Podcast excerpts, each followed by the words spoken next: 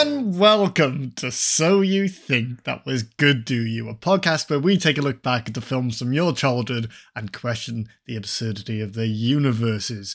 Spoopy season continues this week with It Part 2 1990. It's been a month since we did the first part. My name is Evan. I am joined by Carl. All of this is out of order, and I'm really freaking out right now. The budget of this movie was $12 million, which becomes all too clear in the, the ending of this episode. Or movie, whatever you want to call it. Absolutely awful stuff. But let's get there. And I'm uh, fine. By going back and asking Carl if he's fine. well, I'm very happy to know the budget of the movie. Just for just mixing it up on me there. We've become too structural, so I thought I'd take the exact same structure and just mess it up a bit. You're good, Cole?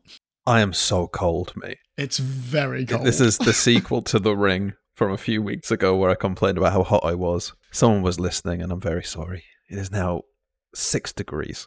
Ooh, I am layered up. I've got two pairs of socks on. I suppose isn't too insane, but I have two pairs of pajamas on as well, which is a little insane. Just going to wrap myself around this coffee mug and you can just talk at me for an hour and a half. Okay, then strap in, wrap around, drink up. The plot synopsis for this second episode is 30 years later, the Losers Club must return to Derry when Pennywise returns, facing it one last time. Uh, we don't need to comment on that. That's, I suppose, catching you up on an hour and a half worth of content, or you could go back and listen to the last episode. We might as well just get straight into it because.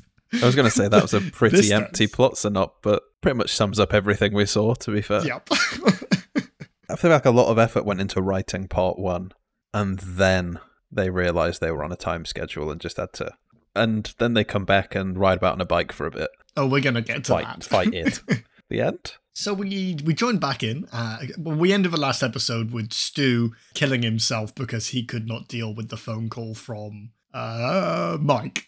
so many fucking well, At least you got Mike right because who the fuck is Stu? is that not his name? So Stan kills himself. Everybody. Stan. God, who cares? After the uh, phone call from Marlon. Um, and the, this episode begins with an adult Bill visiting the grave of his little brother Georgie in Derry. Bill is like apologizing for forgetting about Georgie dying. And then he has a sort of an encounter with Pennywise, who's digging a bunch of graves. One of them's already filled. That's Stu's. And this is like the, the next 40, 50 minutes of this episode is people arriving back in Derry, seeing Pennywise, and then where this episode should have started, which is 50 minutes in, then they start gearing up to to fight yeah, I Pennywise. Think, I think for the first one, we described it as the whole thing being like the start of a heist movie, or I described it that way, where Mike's just building the team, slowly getting everyone together. But then the second half of the movie is just introducing the team. Mike's got them together, and now we need to get to know them all over again.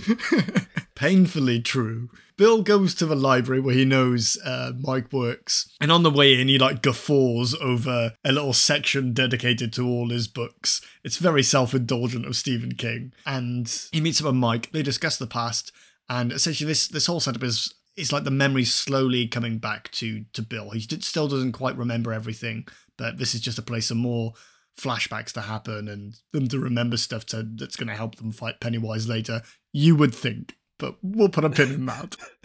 Mike takes Bill back to his house and to his shed, and he reunites Bill with his old bike Silver, which I do not remember from the first half of this movie. Was it part of it, or is this something new we're, we're being told to oh, accept? Oh, see, the problem is that between the book and the more recent movies, I'm so aware that there is a bike that I couldn't tell you if it was in part one of this or not. From my perspective, this bike comes out of nowhere.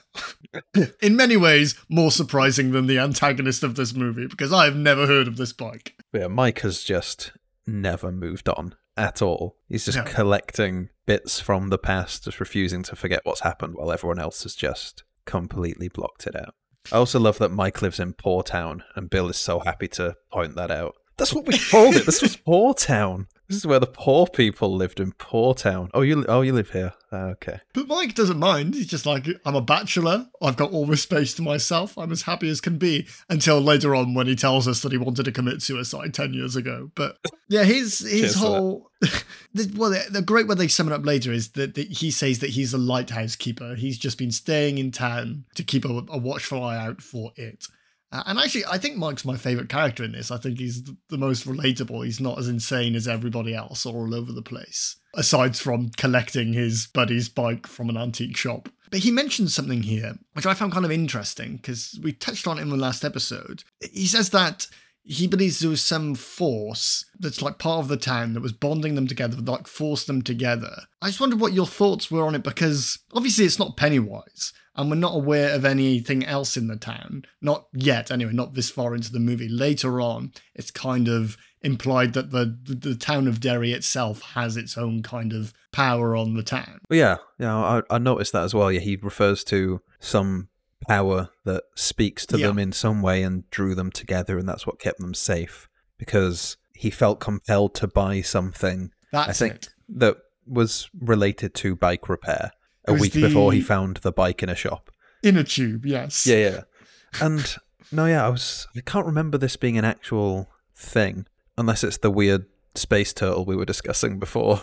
Yes, the, uh, so maybe that's a, episode started. a good place to mention it because I don't know if I'll be able to edit all that waffle in. But Oh, essentially, there please do not mention that. older entity than it, which is a giant space turtle that maybe is good, benevolent. I, I don't know. But what I read on the internet just now was that on a day the turtle was feeling sick, the turtle puked into the emptiness of space, and that is our galaxy. So I- I don't think the turtle cares too much about seven kids. Seven kids playing around in his pile of sick. No. yeah, yeah. That's like you really caring about seven little chunks of sweet corn. I've got to bring these guys back together. We But yeah, it just it's an interesting thought, but I think it's more just this whole child life belief and imagination that brought them back together. Mike buying an inner tube, I have no idea, but he's not exactly completely sane. So he's probably got a whole shed full of shit he hasn't needed. But this one thing he did. I think this is uh, an example of many things, which I think I'm going to touch on quite a few times in this episode, that Stephen King thought and wrote down because they sounded really cool, but then he never touches on them again. And them being a group, it is kind of mentioned a few times, like later on when Bev talks about cleaning up the blood in her house, and then it comes back the first time, but when they clean it up together, it doesn't come back. So it's kind of like implied that as a group, they have more power than being alone but it's never explained what that other force is other than the power of we. Yeah, the po- yeah, the power of we, the power of friendship. Yeah. Pennywise's whole thing is fear, and when you're with your friends, you tend to be a little bit braver, I guess. Yeah, and in this this half of the the film, they he really harps on taking them out one by one, almost as if Stephen King realized that he hadn't written anything for the we stuff. So he was like, okay, the the we is because he can only take them on one at a time. Also, I loved here just to try and like enforce this whole idea. Bill says. Well, he states to Mike, I, I can feel it when everybody comes to town, and I don't think we're all here yet. But he is the first and only one to have come into town, so the only thing he's saying is he arrived in town and realised he was in town and thought that was significant. I mean, he's based on Stephen King, so there might be a lot of cocaine involved in his daily life as well. Since I arrived here, I really feel like I'm here, you know? So that sums up the kind of conversation they're having together. And then more people start arriving into town. Richie comes first. He he's like the jokester of the group. He arrives at the library looking for Mike, uh, but obviously Mike's gone on walkabouts with Bill. And Richie has a really extended scene with Pennywise. I don't know how to describe it. A bunch of balloons come out of nowhere and start popping in people's faces, and there's blood in them. And then Tim Curry just kind of does bits for like two to three minutes. Yeah. And Richie freaks out and screams at a librarian. It's quite enjoyable, but I don't know what it's for. Because Richie still doesn't believe that Pennywise is really back after this. And he spends the most time with him out of anyone. Yeah, so no, no one in this library but Richie is aware of the blood or the clown who's just Yeah. reeling off gag after gag. Which the best I can assume from that is Richie is the comedian of the bunch. And the best I could come up with was Pennywise is calling him out on the way that he deals with trauma and his difficult past is just to hide behind jokes because this isn't a continuous Pennywise thing throughout that he's just gag, gag, gag, bit, bit, bit. But for this bit, that's all he is doing, just telling the worst jokes. I think you're spot on because even as Richie is running out of the building, Pennywise does that famously bad joke about is your fridge running? Yeah. well, if it is, you better run after it and catch it before it runs away. Yeah, I, I hadn't even thought about it like that. I just thought it was so cringe, but that really makes sense. Yeah. See, it is a good film. No, I'm not saying that. Shut up, Cole. But yeah, and he keeps saying, You're all too old to stop me, which really just sat in my mind for ages. Like, why does he keep saying that? Is he saying it because it's not true and he's scared, or is there an element of truth to it? There seems to be, within this version of the movie, like belief seems to be a really big that aspect of it. And maybe just adults don't believe in themselves as much as kids. They really relied on belief and imagination and beating him last time. And this time, they're all really mentally fragile individuals. I think both those statements you've just made are true because I was leaning towards Pennywise trying to warn them away because a lot of this movie he spends trying to get them to leave rather than just killing them or ignoring them. He, even in the, scene before the final scene where they fight him, he does this big monologue about just go, please. Uh, you, can't win, so just just get out of here, you know. But then also the, the whole fight scene at the end is literally what you just said about them not being able to believe enough about what they can do hurting him, so it doesn't until you get to the bit where the, the writers are like, "Oh, hang on, then. So how do they kill him?" And they just kill him. Oh. But we'll get to that. yeah. Slingshot 360 no scope. Yeah, so while Reggie's having this fucking horrifying experience with Pennywise, such a good juxtaposition. Mike and Bill Oh. are just cycling around on the bike silver. They are having just the best time. Also, it is a different movie. They're like both sat on the bike doing little tricks in different areas, trying to do outdo each other. And assumedly, Mike told everyone to meet him at the library. The first guy comes and they go out and This just have this great time. A scene from a rom com. These Yeah. Just having the best of times while everyone else is dealing with different amounts of blood. Yeah. Yeah, I loved it. It didn't belong in this movie, but I loved it. Yeah, it's one of those where you're at risk of giving too much credit to not so. I mean, it's not really a sequel, is it? It's just part two of the same thing. But what felt like a weaker sequel to the, first part, which I think we both quite enjoyed. I just assumed it was the whole power of we again. The fact that they have a friend for once, so reminiscing for these two isn't as difficult as the other three who do it alone, which we see over the next few scenes, and it's just always awful. I think it felt so out of place, though, not, not just because how it was filmed and what they're doing, but because surely them returning to the town should mean everything gets much more miserable for them. But this is such a happy go lucky little scene. It looks genuinely nice. I want to do that. Can we do that? Have you ever seen Butch Cassidy and the Sundance Kid? I have. We cycling around outside the house, and it's a bloody jolly old time. It looks like. fucking lovely. around on a penny farthing in the middle of what is, if I remember, quite a violent western. Yes, yeah. Yeah, just such an odd scene. That then again, man, what else would you put into this movie? Less. Take Less, more yeah. out. so now uh, more people are arriving again. This time, Ben, uh, he goes straight down to the Barrens where he has a very similar experience as he had when he was a kid, when he saw the skeleton in the Barrens. This time it's his father as the skeleton. He's all rotted away. Well, he saw He's his he saw his voice. father, didn't he, in the Barrens last time? He, he did in that same position, but then he saw a skeleton afterwards as well. And this one mixes them together. It does just feel like, to some extent, maybe what felt weaker about this one is that Pennywise is almost out of ideas. He's just doing the same shit that he did to fuck with them 30 years ago when they were children. 27 years later, he's got no new bits at all. And like every children's entertainer, he's going to get done for crimes against children soon. So Well, I don't think that scene goes it because Ben kind of has an interaction with a kid who's like very similar to how he was when he was a child. He helps him, he goes away, and then Ben goes into town. In fact, anytime anyone has one of these experiences with Pennywise, now. They don't really act on it. They just carry on as they were.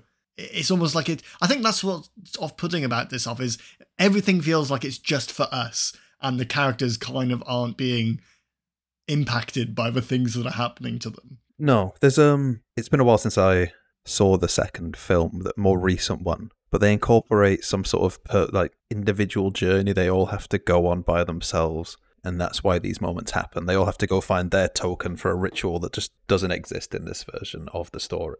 But yeah, this time it is just three adults reminiscing in the town they grew up in and seeing some Yeah. stuff. And You kind of get that feeling, certainly with this one, Bev's and Eddie's, which is coming up, that they go to somewhere that had some sort of impact in them. But they, not all of them link back to the first half. But let, let, let's get through those because they are piling up here. I'll tell you one thing I did appreciate though was just the fact that we've taken what a month since the last one. Mm. I did sort of feel like the characters in that I was watching their flashbacks and going, "Yeah, that happened. Because none of it, I didn't remember any of the first when it turned out. Oh, See, I don't think a lot of these happened. There's quite a few times where we get a flashback that has no real relevance to this part of the movie. It's just like they're trying to teach us more about the characters. But like you just said, we already did a whole first part where we were doing this. Why is there more of it now? Yeah, we don't learn anything new about them here, and th- they don't really change or evolve in any way. It's just more of the same. This is a repeat of the first one, but nothing new is done for us. No. Although we do learn that there's just a random homeless man walking about in the woods asking for change. Yeah. He can't be doing much business out there. How many people is he bumping into? Him and the kid. Go into town. Well, Eddie arrives into town now, where he, he visits the important place of his childhood, which is the pharmacy. And he meets the the pharmacist who used to work there. He's got dementia now, so he's he's not doing too well. But he does kind of remember Eddie and starts talking about how Eddie was being given these placebos as a kid. And you think that this is going to have some sort of impact on Eddie's story, but I'm, I'm never really quite sure what this what it is because there's no resolution to Eddie thinking has he has all these ailments, and then at the end he still has all those ailments. There's still Yeah. Well, a he doesn't have them. Uh, yeah, well, he has a Yeah. hypochondriac. But like the rest of them, they none of them have dealt with their issues. I guess No. He was told as a ten-year-old boy, you know, this is bullshit, right? And even though he knows that as like a forty-year-old man, he's still using a, an inhaler full of water. So what's the point of it? I, I, I, I'm not asking you to answer that. I'm I asking mean- you, audience. I mean, I guess I guess the point, seeing as though you're asking me, is that none of them have dealt with this shit. Like they sort of did ish in the first one, but they just kind of went, "We believe this will work. We believe this will kill him," and he just kind of skulks into a hole, and they just go, "We believe he's gone," and then just leave. No one checks, and they just go and realize all this stuff is still fucking with them thirty years later. The big bad is still big, bad, and alive. So you think the arc would be, you know, the parallel between dealing with it, the entity, whatever it is, and then also dealing with your own it, which is the thing that's been bothering you personally all this time. But it's not. Uh, I think I think still has all their things. he is supposed to be both those things in some way, and in dealing with him, they're dealing with it. But so in the most recent chapter two, Yeah. I feel like they really delve properly into that, in that they all end up being transported into weird little worlds that forces them to confront their issues. Where Bill gets dragged back in time, and he is suddenly Pennywise in the cellar, or Bev is back in the toilet she was being bullied in, and they're forced to somehow realize that their problem or the things from their past aren't their fault. Whereas in this one, they just beat the shit out of a giant crab. Do you know what I mean, though? Like, you could say that when you're a kid, you sort of, with your imagination and everything, you sort of externalize all these big bads of your life, and then as an adult, they're more internalized, so they end up dragged into this world inside their own minds. But in this one, it is just a massive crab with big googly eyes. I'd incorrectly described that as a spider as well, but crab is so beautifully spot on. Oh yeah, he's some sort of skin-colored spider slash crab. I don't really Yeah. know. We're gonna get into that because I don't know what the fuck is going on at the end. But let's let's get. Beverly is back in town now. And she's gone straight to her father's old house where she used to live. She knocks the door, and an older lady answers and tells her that, you know, her dad has been dead for five years, uh, but invites her in anyway. She ends up going into the bathroom where she had that, that blood incident when she was younger, uh, where the blood came up to a sink and she's sort of staring at it and she blacks out for like 25 minutes because that sink fills up from the droplets. And when she comes out, it's slowly revealed that the old woman who'd let her in is actually Pennywise kind of fucking with her. And then it becomes her dad and chases her through the house and fucking trying to. I mean, it could kill her. I don't know what's going on here because she's well and truly trapped. But then she runs out of the house, gets away from it.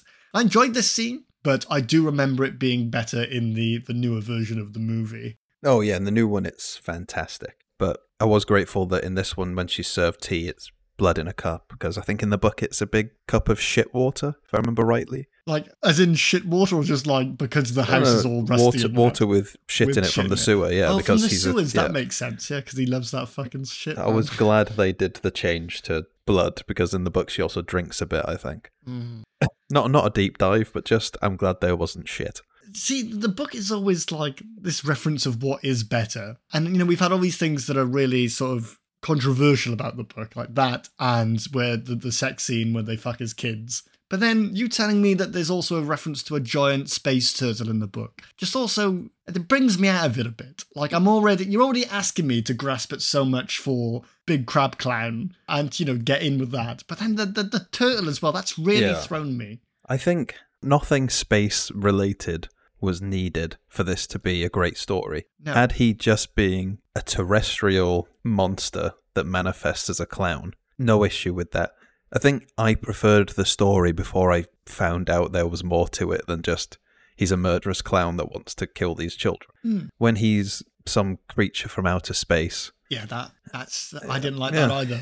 no, I'd prefer it be like some more thematic, like it's uh, just a collective sort of consciousness of, of children going through something and preying on them, and it's it's just all more hyperbole than it is real. But then obviously Stephen King likes to weave in all these things throughout all his books. They all have to be connected. So of course there's a space turtle. Of course it is also other characters. Like there's even theories that it is also I cannot believe I've forgotten the name of the character. In the Dark Tower, he is the sorcerer Martin or the um, gunslinger. this is where we would wish Sam Man in was here because I haven't read the Dark Tower books. Well, he's But in think- all of them as well. The guy in the stand as well. The bad guy in the stands. Uh, people think that they're all the same character. There's, there's always one antagonist throughout all the books, and it's across this like multiversal plane. But really, it's the same sort of enemy in all of them. I think Stephen King's problem is Too much cocaine.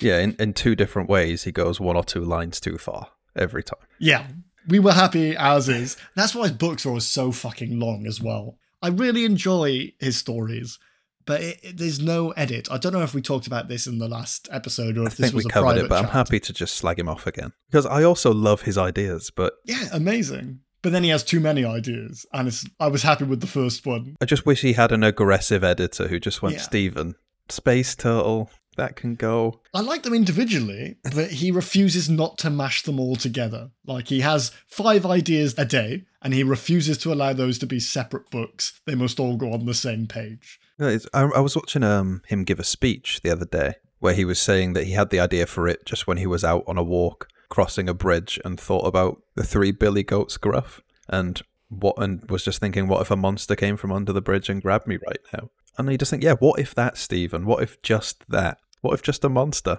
that would be fine but he has to just go and then there's a space turtle and then this monster came from space as well and okay okay sure Now we get the second strangest scene of the movie for me uh, for it being out of place. And you didn't have notes on this, but I need to mention it.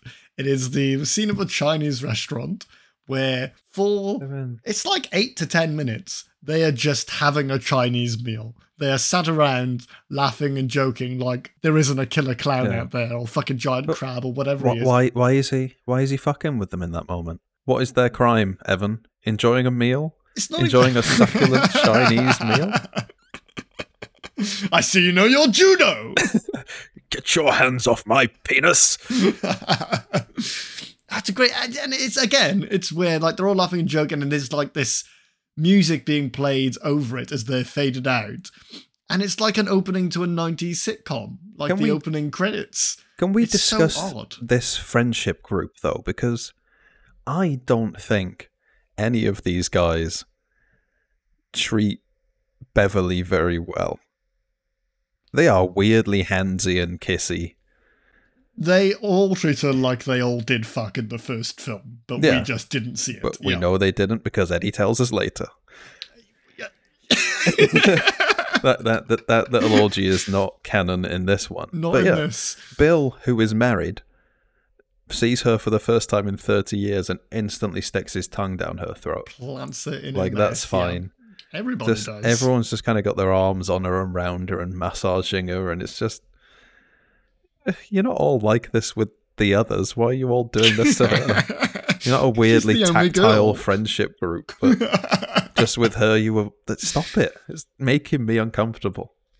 But she doesn't mind, and that makes it more uncomfortable. That's because feel she like is. A, she went through a lot of trauma as a child, and they're taking advantage of her. That they know that as a kid, her dad either did rape her or, or wanted to rape her. Mhm. Maybe don't be touching her too much. Give a woman some space. In Don't um, stick your tongue down her throat after seeing her. If I were to defend these six men, I'd say they don't remember because of the town. And what a great, what a great place to be a lawyer. I mean, Bill remembered that she lived in Poor Town. Bill made sure to bring that up as soon. Bev lived here, didn't she? Because she was poor. And Mike, that's where you live now, isn't it? oh. Well, now we're over to a, a character I thought played a lot bigger role in this second half, but isn't it for two scenes barely, is Henry Bowers, the greaser boy from the first part who just wanted to murder all these kids. Greaser boy Ah. who was aged 60 years in 30 years somehow. Yes. I mean, he was older than the rest of them in the first one, but not But he'd quite been by held this back 30 massive years. degree, Yeah. um, and here, Pennywise, Pennywise via the moon convinces Henry to try and to kill the Losers Club. Uh, I- I'm not sure he really knows what's going on at this point. He is in a menstrual institution. Menstrual, a A menstrual, menstrual institution. Is that linked to the full moon? There's something there. But yeah, he does He's have in a mental institution. Pennywise doesn't seem to have the ability to affect adults in the first one, but now he can. When Eddie's in the pharmacy, he takes over Mr. Keene and grabs Eddie's arm and starts telling him he needs to leave town. And he can affect Henry now. So is it a case of he can affect people who are mentally impacted in some way? Henry's fucking mental and Mr. Keene has dementia of some sort. Is that it? I'm trying to figure out. I feel like Well, his powers are different now, and I don't know why. A couple of like references throughout this. So let's try and piece them together here. Firstly, it's only the people well, in this scene anyway, it's only the people who he's interacted with in the past who can actually see him. We don't actually know if he's controlling those other people in this moment or if Eddie is just hallucinating that the old guy is grabbing him and stuff like that. That is what I presumed at this point. But then, very shortly on, uh, in this same institution, when Pennywise is helping Henry escape, Yeah. Pennywise actually appears to a guard who presumably hasn't met him before, and even appears to Audra. Yeah, because I was going to Um, say the the guard. You might think, well, if he grew up here, maybe Pennywise fucked with him in some way. But Audra, who is from a completely different country, shows up, and he appears to her as well. So I'm not sure what the rules are really. I mean, I think the children thing to some extent was just a personal preference or taste in terms of what he liked to eat because he liked to salt It's the meat with fear. Fear he loved. Yeah, and you can Yes, really scare it's children. to scare. But I, part of me wants to defend it in that, like, he has these powers and just chooses to do things a Well, certain yeah, there's way. no there's no reason there's why he can't do this. It's just odd that it really Now feels like it's shown that he can't do it for the first hour and a half, and then suddenly when he needs to, it's just oh yeah, fuck it, he can do it now. And it's very much harped on in this half that Derry and it are linked inextric- inextricably. Um, and that like he has almost a control over the town, or at least in making them look the other way, because like Bev has this encounter where she's being bullied by Henry, and a guy sees it and walks away because like people are happy for violence to go on, and the police never really get involved in crimes. So lots of people in this half of the movie are allowed to get away with murder. I'm um, sure I liked that. This whole the town is it, the town is everyone. Oh, sorry, though it is it is affecting everyone in the town. I mean, what what's what what what are they saying there? That in order for them to overcome their trauma, trust no one ever again. See, I liked it. If you think it just from the physical perspective and not like the the things that you're I being feel like told it's a really good movie. idea for part one when they're kids. Yes. Don't trust If any of the adults. I'd be like, oh man, that's a cool aspect. But as adults going, all the adults are bad. Just go, eh. if you think of it as a power where this fucking guy crash landed in the middle of a town and then all of a sudden his powers can extend to the, Hmm. the borders of that town, however big that is, fine. Uh, but, and maybe this is a good time to mention it then since we're talking about it, at the end of the movie, when it is dead, the Hmm. town still has that control over everyone.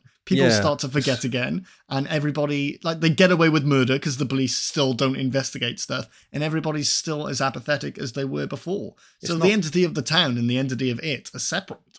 Yeah, it's not the happiest of endings, and yeah, but I mean, I think I think I would have been more on board with it if it turned out that Mike had been turned in all those years. That they that he they'd been gone and he'd stayed there because apparently the town is affected by it and it is everyone in the town. So why isn't it Mike? If it had turned out that he'd brought them back to be fed to it, I'd be like, oh shit, cool twist. That would be excellent. Uh, and I would have even enjoyed Mike in any part of the final act of this movie, but he just gets stabbed and sits in a bed for the rest of it. Maybe because it w- it was his plan to never be there all along because he works for it now. And I love that. But there is no implication of that in the movie whatsoever. Did you see the scene where he cycled around with his buddy Bill? that implies the complete opposite. And the lovely Chinese meal they've just had. Sorry, succulent. yeah, so that wraps up with Pennywise and Henry. Nothing's confirmed yet. We're just re establishing that relationship. Because Henry did try and kind of help Pennywise in the first half just by trying to kill the kids. Yeah, I feel like he was never aware of Pennywise's existence though. It was just kind of No. some sort of thing talking to him in some way affecting his brain. I think if that thing then appeared as a clown in the moon, I'd go, ah, okay. A clown's head the size of the moon, Maybe I am mental. Never mind. I'd better stay here. if only. Well, the Losers Club, they regroup at the library uh, and they try to contact. Try to contact Stan. I've written his name correctly here. I don't know where a stew came from. this, and I was going to complain about this, but you saying that Richie uses this comedy to try and not deal with his emotions. It makes me feel a little bit better about this. But he's doing a lot of fooling around at this point. And I think it is still kind of jarring because everybody now is aware of Pennywise and they're all aware, each other Yeah. are aware of Pennywise. And they, that Chinese meal just ended off with Pennywise Uh, like what, what Chinese turning meal? their fortune cookies, the succulent Chinese Ah, meal. okay, Sorry. I should be more specific. Each of their fortune cookies turned into some horrible little thing. For a lot of them, it was like eyeballs or little monsters and things like that. And one of them just got a cockroach, which isn't that far outside the realms of what could happen at a Chinese restaurant. so you really pulled the fucking long straw there. Yeah, it just feels so odd to me that he's joking about so much, but I, I, I feel like it's the movie trying to trick us into forgetting that Stan has killed himself Yeah. because there's a big reveal now that Stan has killed himself. But in terms of us watching it, if you've watched this whole thing all the way through all three hours, Stan just died for you. You just saw him kill himself in the bath. Now this scene is happening and they're telling you Stan is dead. Just jumping back, I think we see the whole dealing with his problems through humor when he arrives for the succulent Chinese meal because he enters the room where they're going to have the food, freaks, runs to the bathroom, stares in the mirror, kind of yeah, a slap around the face, get yourself together, and then goes in and just starts laughing and joking and trying to be the center of attention. So I don't think I don't think I had a great idea. I think I just watched the film. I'm going to take that out because you're selling yourself short, buddy.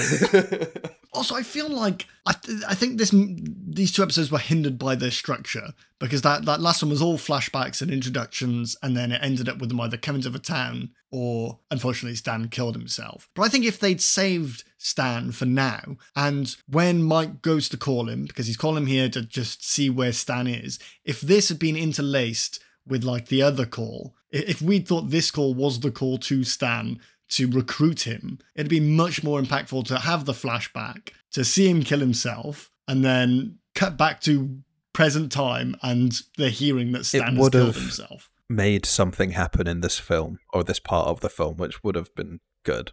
Everything belonged to part one. So yeah, us finding out Stan had killed himself now and the um the one already filled in grave that Pennywise showed Bill at the start would have been like, oh, there's your answer. Who's that? Yeah. Yeah.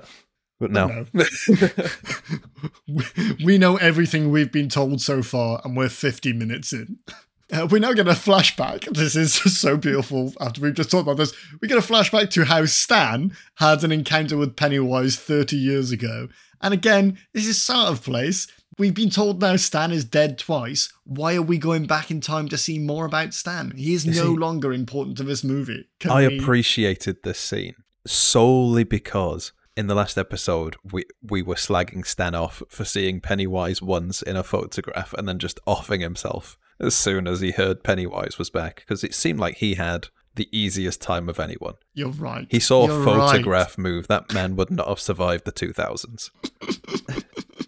Okay, yeah. But, but, now we're told that he got trapped in a house with it. Yeah. Almost got captured. He he was the one who saw the dead lights, and that's why. Although we don't see him see the dead lights, we're told he saw the dead lights. And he doesn't get a very scary interaction with it. Like it, it's a very goosebumpsy mummy. And yeah, he runs out of the house. Luckily, Bill is there with the bike that definitely was in movie one. Oh, and, definitely, yeah, long running character. And Bill says that he had to pedal like the wind and then in the flashback, the kid who's playing Bill just isn't moving his feet at all. Nobody gave him that note. No. I know I'm being pedantic and a, a bit nitpicky, but it amused me. That's what we do. And you're right, yeah, mentioning the deadlights here, because this is where all of a sudden everybody remembers the deadlights. But I don't think they're mentioned in the first part of this at no. all. No. We see lights. We see floaty lights. Yes, yes. At the yes. very end. They turn Henry's hair white and kind of they somehow suck the greases into pipes. Yeah, and I think it's only Eddie who sees that. Oh, was it Stan? Oh, it's Stan who sees that. He's the one who's kidnapped by Henry in that final scene. So that's when he would have seen the deadlights. It wasn't when he saw. Oh, um, hey, look at us putting Pennywise the mystery together. The yeah. Fuck, maybe this is a movie, bro. Uh, oh, so there's a bunch of fucking Pennywise stuff now. The, the gang open the fridge to find Stan's head in there. Uh, he's barking about the deadlights to really reinforce that this was definitely part of the first part. This like all leads to Bill's stutter coming back, which is all always welcome because it is always so far away from what a stutter is. I love it.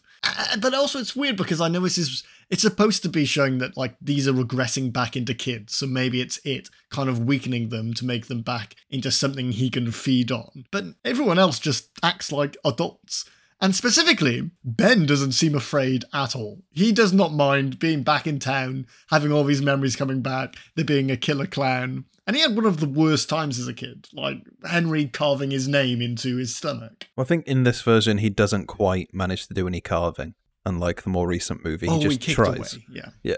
But I don't know. It, it, does sort of feel like some of the actors didn't really get told what they were doing at times. P- pedal faster. or maybe they were just as confused and lost as we were at times, or we are at times watching this. How am how, how am I meant to feel in this particular moment? I feel like part one and part two were both written and filmed at a massive distance. It's either that or they realized this had to be a two part mini-series and they didn't have enough content for the second half, so they just recycled or redid a lot of stuff we'd already seen. It's that. It is that. Because they do everything in part one. They have the whole adventure. All the way from beginning to end, they do the whole thing. And then someone just goes, Oh no, you didn't you didn't really kill it. And they pop back and then have to remember all of part one which oh, yeah. we already saw, and then they just, just go and just kill it. now. Yeah. We saw it. We saw it as part of this movie.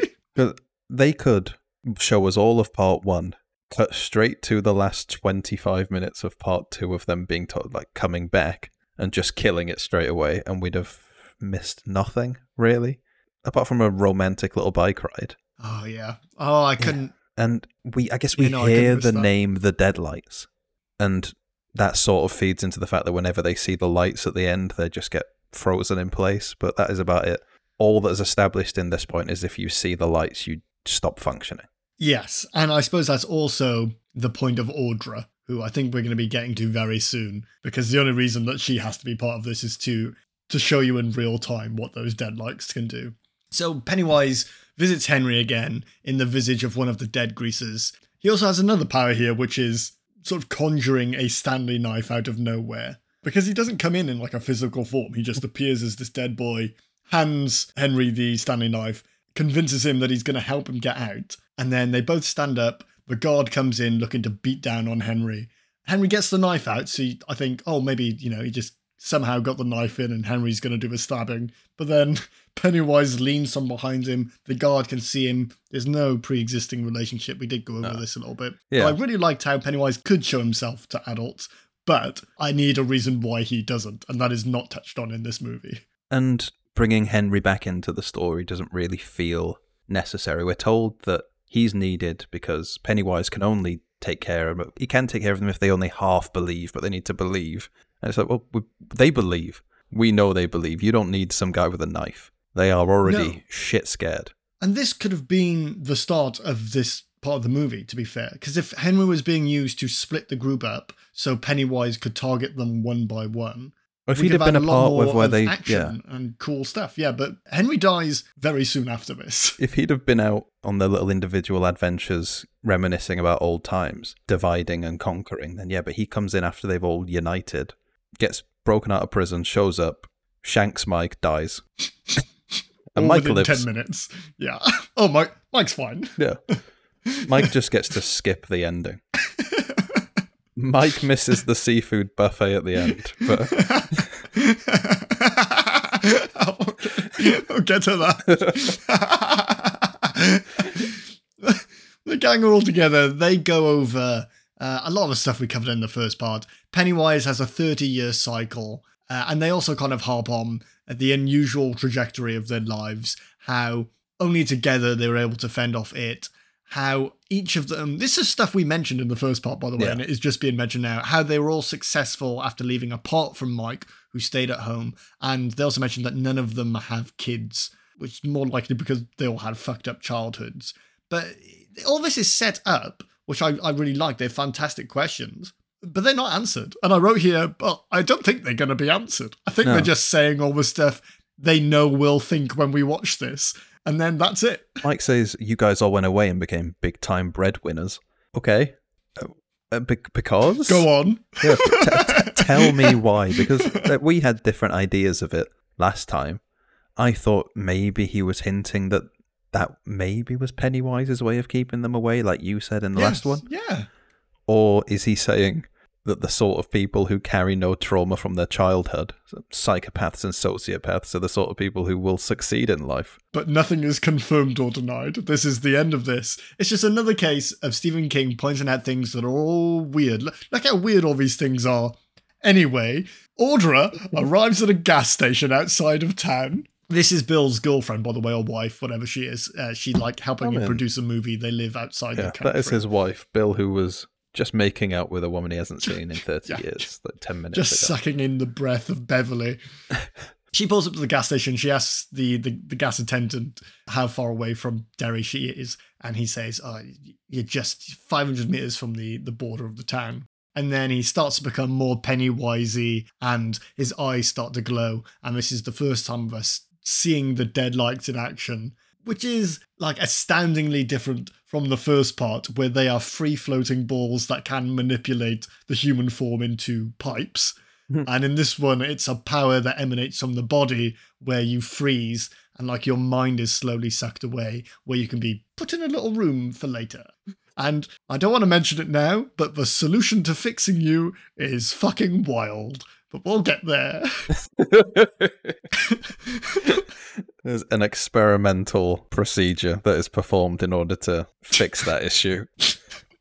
Imagine if the whole it has affected everyone in the town thing meant that he had to just get one person after the other from the town. Can I spoil how he fixes it? Sure, we might as well do it now. Why Puts wait them on the, the front of his bike and then just rides fast into traffic. Specifically into traffic. The traffic is required. The, the possibility of death is needed. Yeah, so he he draws it back to running away from something so evil so fast to get away from it. That's what he did with Stan famously earlier on. Uh, he got away from it on the bike super fast. So maybe by some transference of property, it would work if you've been deadlighted. And let's explain the kind of state she's in. She is she's a vegetable. She's catatonic, yeah. She's, she can move around and you can put Can her in she? I positions thought and she- stuff. Yeah, well, she was sat down and she like stands up with him and everything. She can take orders, but she cannot contribute. Uh, so he pops her on the bike and she sits there just fine. And they just go down this what looks like a 25% grade hill. Hmm. And that he stops solves the problem. He stops halfway down it, somehow managing to to break the bike in the middle of all the traffic. And she's like, "Bill, where am I?" the, the best I could take from it, if you were to give it a reason for working, is that he believed that it would work. And belief seems to be a huge part of this story. He is convinced this will work, so it works. what I'm struggling with, I can accept that, but I don't know why he believes because that bike saved so them from everything. all the way through. Yeah, but this second part, all their believing fails. That's why they lose against. We'll, we'll get there. Okay, let's pick this back up when they fight it because this is important to that because they do not defeat him by believing this time. So they're all at the hotel together. Uh, they just had this big discussion, and Ben, Mike, and Eddie all go upstairs to fetch some things from their rooms. They like make this little pact to come back out in three minutes max, and you have to leave your doors open because they know that Pennywise attacks you when you're on your own. Henry is just in the hotel, and he attacks Mike uh, whilst he's in his room, and he stabs him with the, the little knife.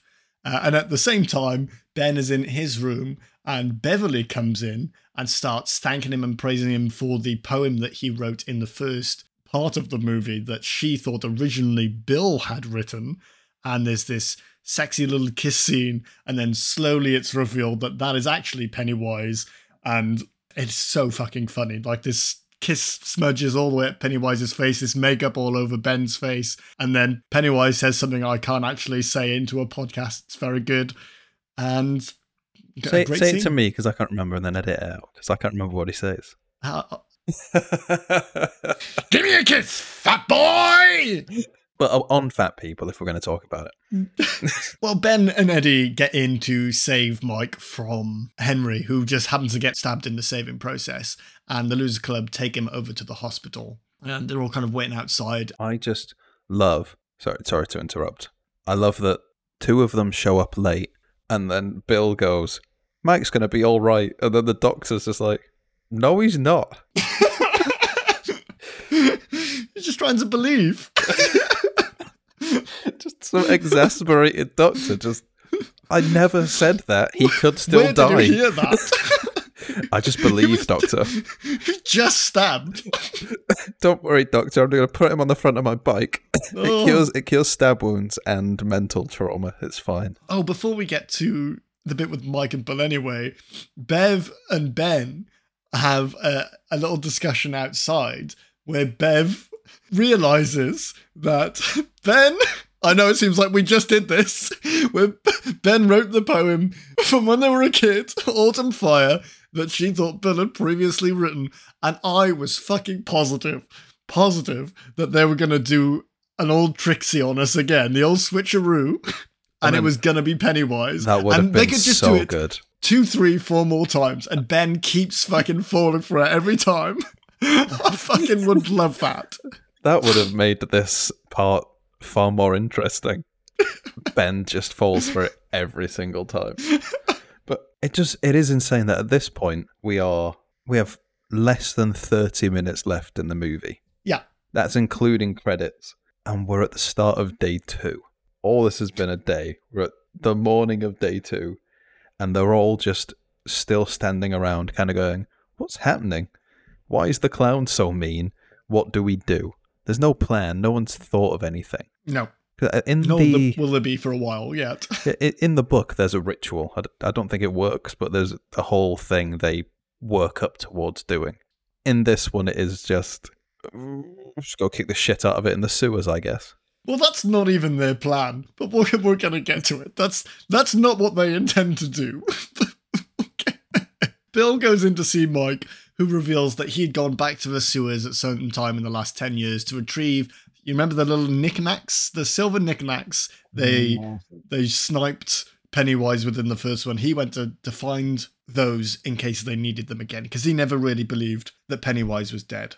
They'll go back to the hotel. Bill says here that the whole town is, by some factor, Pennywise, or at least affected by him. Like he has control over what's going on, at least to some degree. Oh, they all check out. Again, they're all leaving now, even though Mike has just been stabbed. Everybody is convinced they're leaving. And it's not until Bill, like, is on the way out, and I, I think maybe he sees Georgie, but from the back, it just looks like a kid and an older lady playing the piano. And then he does this whole speech. Like this incident has convinced him to stay, and then he convinces everyone, apart from maybe Richie, that they've got to stay. It's just like they've realized that we only have 20 minutes left, so I suppose we've got to get a plan. Yeah, they got to this part and went, "Oh, everyone's leaving. We need to find a way to convince them to stay." How did we end up here, what do we do?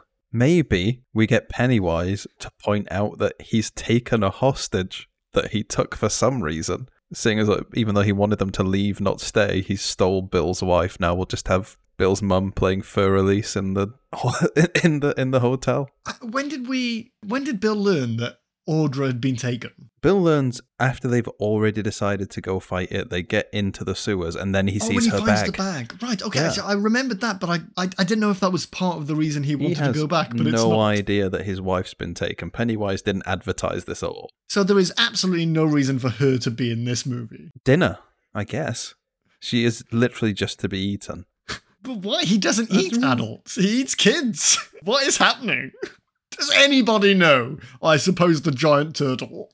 well, well, they they all head to the sewers. Like, there's a bit of convincing Richie to finally go in, but he does. Pennywise does this whole speech once they get to that central chamber uh, about them not being able to defeat him. They should really go.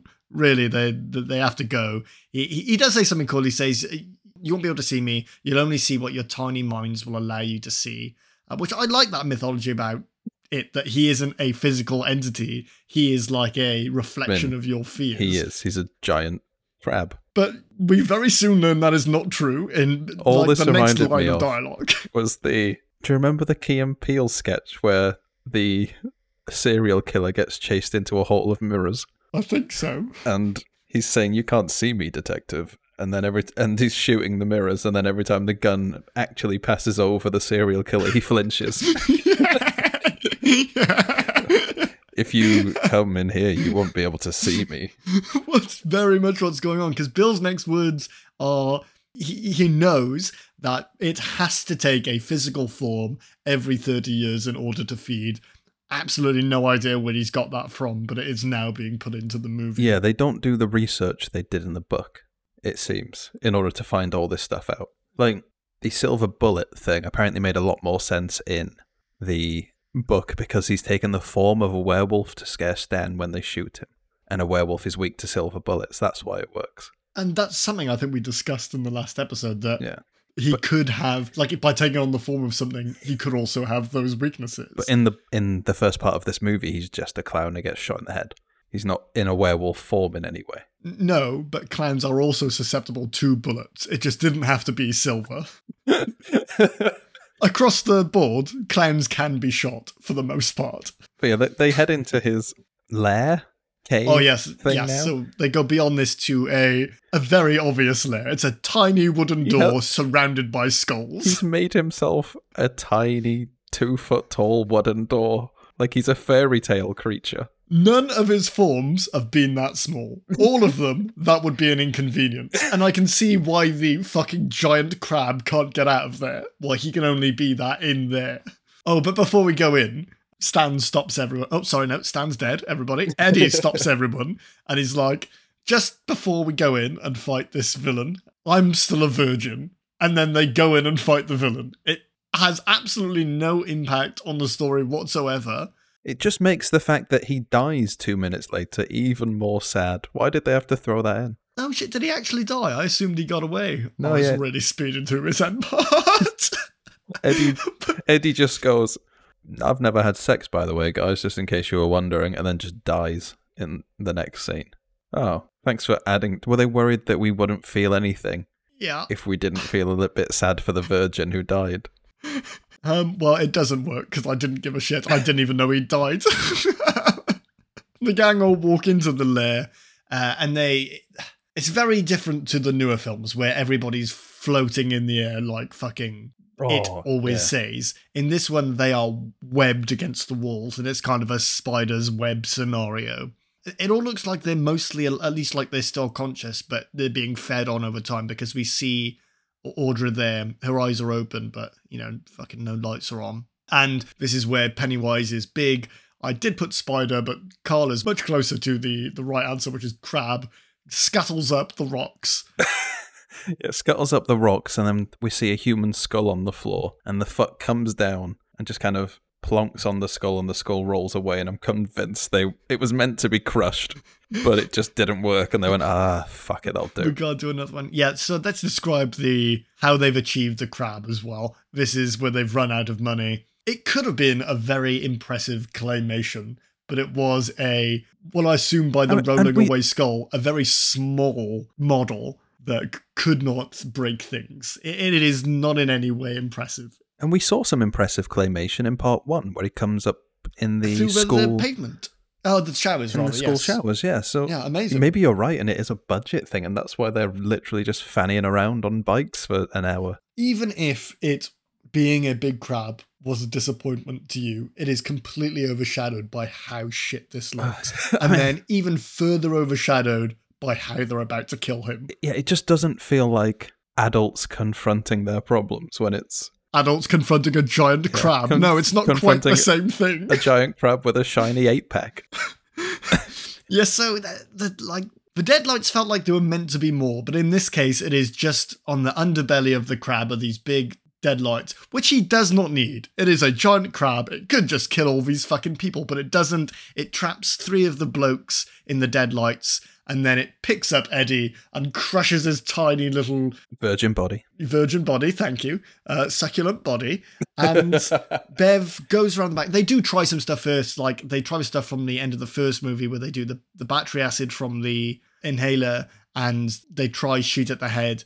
Neither of those things work. Maybe it's because they don't believe, or maybe because he's a giant crab now, who knows. And then Beverly goes around the back, gets a good shot on the deadlight section, shoots one, it injures the crab enough for it to run away. It starts running back into like this back section of the cave where there's a big, big old puddle of green ooze, and it tries to crawl back in, which is why I assume it lives. And then before it can get there, four normal people with no powers who have just been proven to not believe to be able to kill this giant crab just start kicking the fucking shit out of it. What is the um book where there's the kids stuck on an island? Lord of the Flies. Lord, that's all this reminded me of. The way they hunt this thing down and pummel the shit out of it like they are starved and then rip his heart out and raise it above their heads like they've gone feral. What's the. I don't understand I, what the I, message I was is. dumbfounded. There is none. This is just they wrote themselves into a corner. In true Stephen King fashion, there was no editing, so you have to stick with what you've got.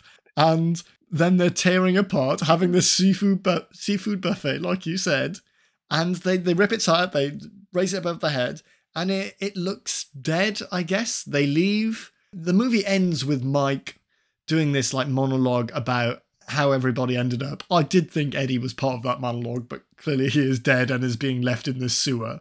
It works out for everybody, everybody apart from, like we mentioned, Bill and Audra until they're fine. Yeah, But I, then, I do feel like he gave the most depressing monologue where he's just saying everyone just started to forget. We all started to forget each other, and Audra is now a complete vegetable.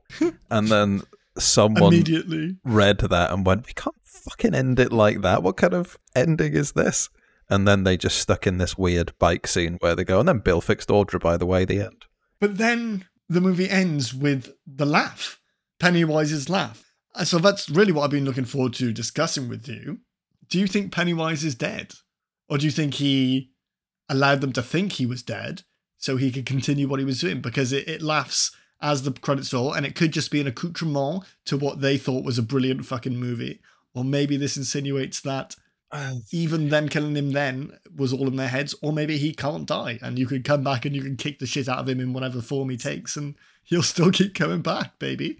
I hope he's dead because this version, particularly, I hope he's dead. I love Tim Curry, but he's he's out of ideas. Part two, it is has had thirty years and has no more ideas than part one, it. So, uh, no interest in a part three, it coming back and doing anything. When they're 70. I don't know.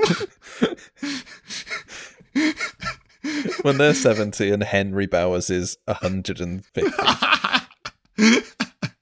I like to think that he's still alive and this just was a way of getting rid of Right. them for good. Or maybe he, he can't be killed and he is, you know, the, him being this corporeal form was just something them believing he was. It was just projected on him. You know, he is also subject to what people believe, but he persists beyond once they, you know, he's not impacted by them anymore. Once they go, he can be whatever he, he needs to be for someone else, like a fucking evil Santa Claus.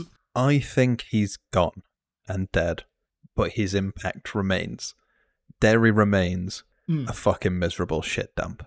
There isn't that a sudden the high street returns to this happy eh, some it's just everyone still hates each other. No like the police like you said earlier still suck at their jobs and don't care. Yeah, and this is confirmed. They confirm it at the end of this movie. The town is unchanged by Yeah. it leaving. So I think it's more he is gone, but yeah, the damage that he did still remains within the town. So that's not gonna be fixed.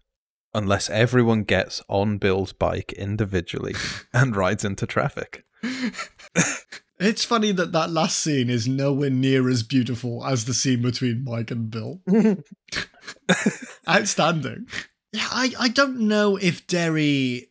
I know it's mentioned in other Stephen King's works, but I don't know if it it's also part of their content. But I think it is one like Castle Rock, where a lot of stuff goes on there. It's more than it. So I don't know if the town is like an entity outside of what we have. This movie takes place in its own universe, so I don't know. I, a lot of un- unanswered questions in this. I really thought I didn't like the first part.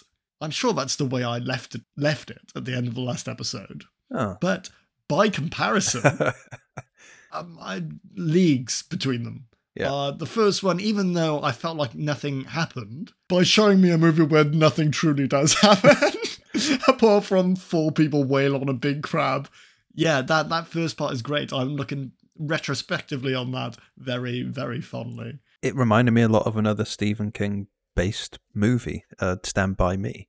Have you seen Stand By Me? I haven't, but I'm very aware of it. Oh, it's fantastic. But that children's adventure and bonding and all of that. It, it, uh, but this just oh, are we are we on the question? Should we do it then? Yeah, Should we so, get there? Okay, Evan- Cole. Why do you think this was shit? Do you?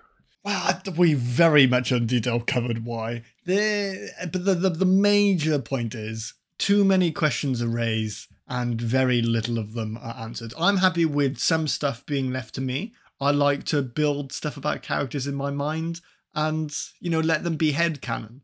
But if you're going to say shit like, why are you all successful when you left and I stayed here? Give me the answer. It- it- Because I feel like, like I went telling out the of my start way. of a joke and not giving you the punchline. Yes. Oh, it's all set up. This Yeah. all set up, and just no come, man. I didn't come through this. I think though, you know, in big picture, I still think it is a good movie. I've watched this as a whole many times and always enjoyed it. And I'm a little annoyed now that I've watched it in two halves, and I'm aware that there is one better half. But everybody online agrees that the major criticism of this at the time and now is this second part just fucking sucks ass, and now I can see why. so, Cole, you think this was good, do you? Oh, mate, mate, mate. I'm I'm annoyed because I feel like I really bigged up the first part. I really enjoyed watching the first part. Yeah. I kept messaging you with how surprised I was with how good this movie was. When it had That I- no right so- to to the point I've been looking forward to doing this, and we've had to delay a couple of times. and then I finally got round to watching it, and nothing happens really. And when stuff does happen, it just feels like the first half, but worse. Just stuff they left out of the first half, but jammed into this half just to have more content. Nothing evolves, nothing changes because they're adults, which I feel like is really missing. Yeah, fuck you for me. no, um, What else can you say about it? We, uh, to I be feel like fair, we've been this saying- we- whole we- episode was, yeah. Do we think it was good? Do we? And and uh, no, it, clearly we we don't. I love Tim Curry.